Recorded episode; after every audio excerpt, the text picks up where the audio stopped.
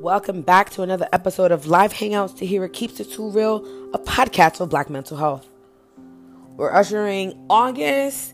It's Black Business Month. I've been doing tons of content, just trying to highlight Black history, the things that we never learned about. I'm being shocked every day. Sometimes I'm depressed and I'm like, oh my God, I can't believe that they didn't teach us any of this. And it just really went out of their way to not teach us the right things about slavery and everything else, the Reconstruction era specifically, which was right after Abraham Lincoln got assassinated. So much shit happened to hold back us why we didn't get reparations, why a lot of black people just, it's crazy. It's a bunch of massacres, it's a bunch of just murder. It's just like people, white people were really upset that slavery ended you know, and they went outside of what we already know, like um, slave catchers and the story of Harriet Tubman and all that type of stuff. Outside of that, it's like a lot darker and deeper. Things that I think white people didn't want to admit to and cop to, but the history is still there. So that's what I spent my time doing. But this podcast is for mental health. So in doing this, I've also been living my personal life. So I want to talk to you guys about showing up for people who never showed up for you. Thank you guys so much for tuning in.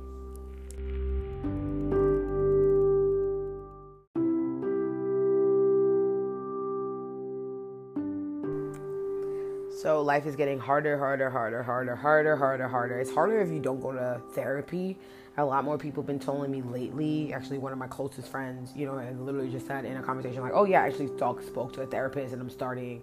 And I felt really good talking to someone and kind of getting everything out, someone who doesn't know me. And I think that's the power of therapy that I found as well. And I think a lot of you guys maybe don't have that, maybe like just openness to be like you're just raised and trained in your mind to be like, oh, don't tell people your business.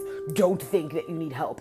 Don't, you know. And it's just like when you drop all the bad stuff that you you've learned, which we're all talking about, call hashtag unlearning bad fucking traits. Like, don't tell people about you. That that shit holds us back so much in so many different ways in the black community. It's just like the secrets mentality. I tell some of my family members like, I'm not about to die under the secrets of this family. So either you tell each other what it is or don't tell me. And it's really that simple.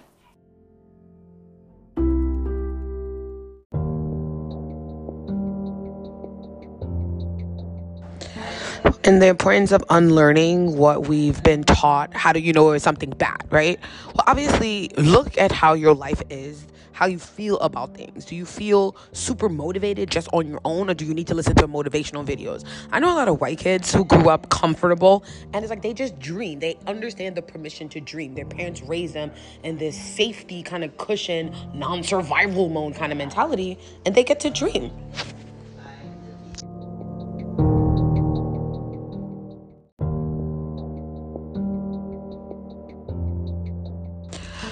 I feel like it's hard for a lot of black millennials to be candid openly because where we share and communicate, it's always a space of display, right? It's quantified how much likes you got, how much views you got. Is your music moving up and people listening? Are people coming out to your shows or people buying your tickets on Eventbrite? It's all very like, uh, you know? So I feel like in that space where, because I feel it too, I just go against that next step. That next emotion is like, you know what? I don't care. I'm going to say how I feel about this. You know, I started my online career blogging. You know, I used to sit at my office job getting paid what seven twenty five an hour. Fashion, film, music, life literally helped me keep my head above the water. Is one of the lines in one of my rap songs. You have to be able to free yourself emotionally with what you're going through. You don't have to do it online. You don't have to do it in a blog format. You don't have to do it in a space where other people are learning. But you need to do it a little bit for yourself. You know, you can't keep things bottled up on your chest. You can't keep just smoking weed and partying and thinking that that's dealing. It's not really dealing, it's just coping. When I learned in therapy, coping and dealing is not necessarily the same thing. Coping with a situation is surviving in it, not really seeing how you can get yourself out of it, just having the mentality of like, well, this is my life and this is how it's always been. My family's always been like that. You know what I mean? Like that mentality. All my friends, everybody that I know, that's a big one. Um, when I moved out to Los Angeles, moving away from your hometown is like a major thing for a lot of people.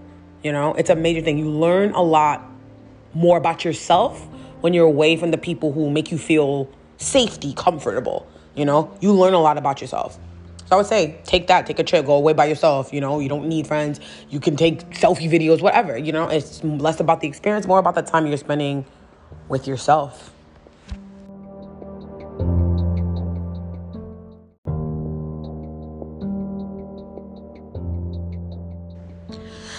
I do appreciate. I just finished watching. Um, Kevin Hart has a new pro- show, Hart to Heart. He's talking to a bunch of celebrities. His first episode of the show, I happened to catch it on TV. I don't even have cable anymore. I cut it off.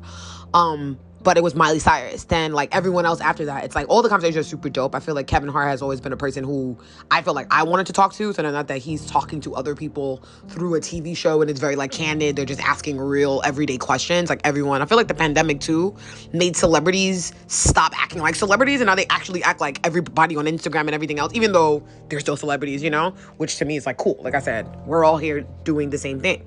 Kevin Hart and Taraji spoke about generational trauma and how Taraji said something really interesting. I didn't even know this. I'm not from the South like that. I don't, I know I've seen Hush Puppies. I feel like it was on the menu when I was in New Orleans. Love New Orleans. Um, Hush Puppies were what the slaves threw to keep the slave catchers' dogs off of them. And it's like, it's something that we serve as a meal. Like, I've seen it in, like, I watch TV, uh, Food Network all the time. Shout out to the Food Network. And it's always, I see the Southern people use it as, like, a side, it's like a major thing out there. Like I said, I'm from New York up up like New York City. So definitely had a hush puppy before, but Taraji just said that, right? I'm thinking about that. Like I said, August is Black Business Month.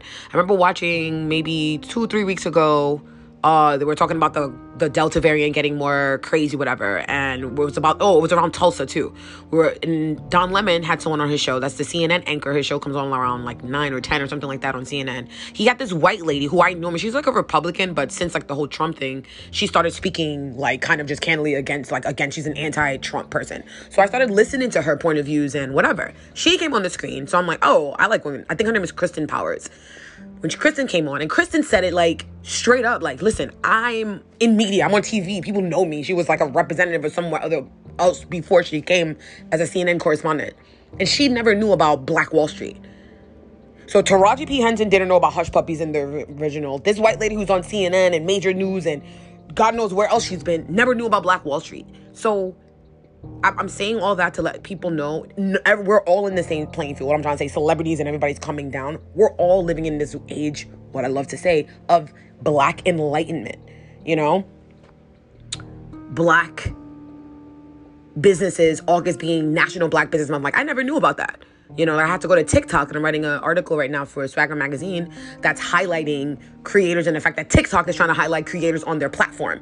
You know what I mean? It's like, these things seem like, oh my God, this is new, but it's national. This is what they do every year. So how come we never heard about it? How come Kristen Powers, who's had to go through all these different conversations, I'm sure she talked to millions of black people in her life, never heard of Black Black Wall Street, yet she's on CNN at 10 o'clock on a primetime show. Taraji P. Henson, who we've known since Baby Boy, all the way up to where, you know, she's just lit in so many different ways, is saying to Kevin Hart, and Kevin Hart didn't know it neither, about hush puppies.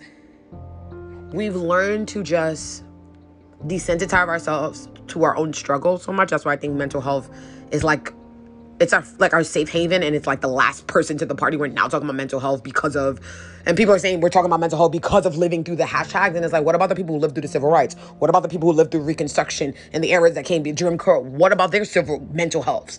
We're the, the last generation dealing with this, if anything, and it's like the onus is on us to open up the doors like I said, thank God for the artists in our time, Kevin Hart's, the Tarajis, the Lil Waynes, talking about the things that they went through before they were celebrities.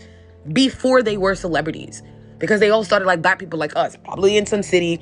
Kevin Hart's from Philly, Taraji's from DC, Wayne is from New Orleans. You know what I mean?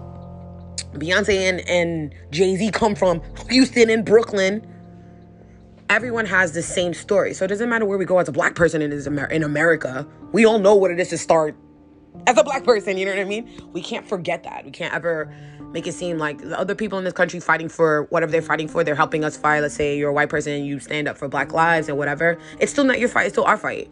It's our mental health. It's our us being 400 years of normalizing bullshit. We have to fix that. You guys can't help us fix that.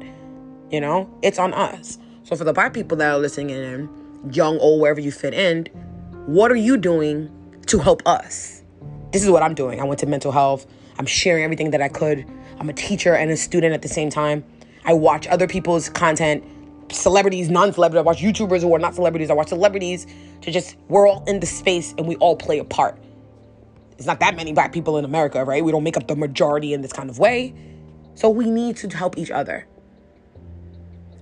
That's where I want to leave you guys on this podcast. Thank you so much for tuning in. I know I said a mouthful just now, but hopefully you got it.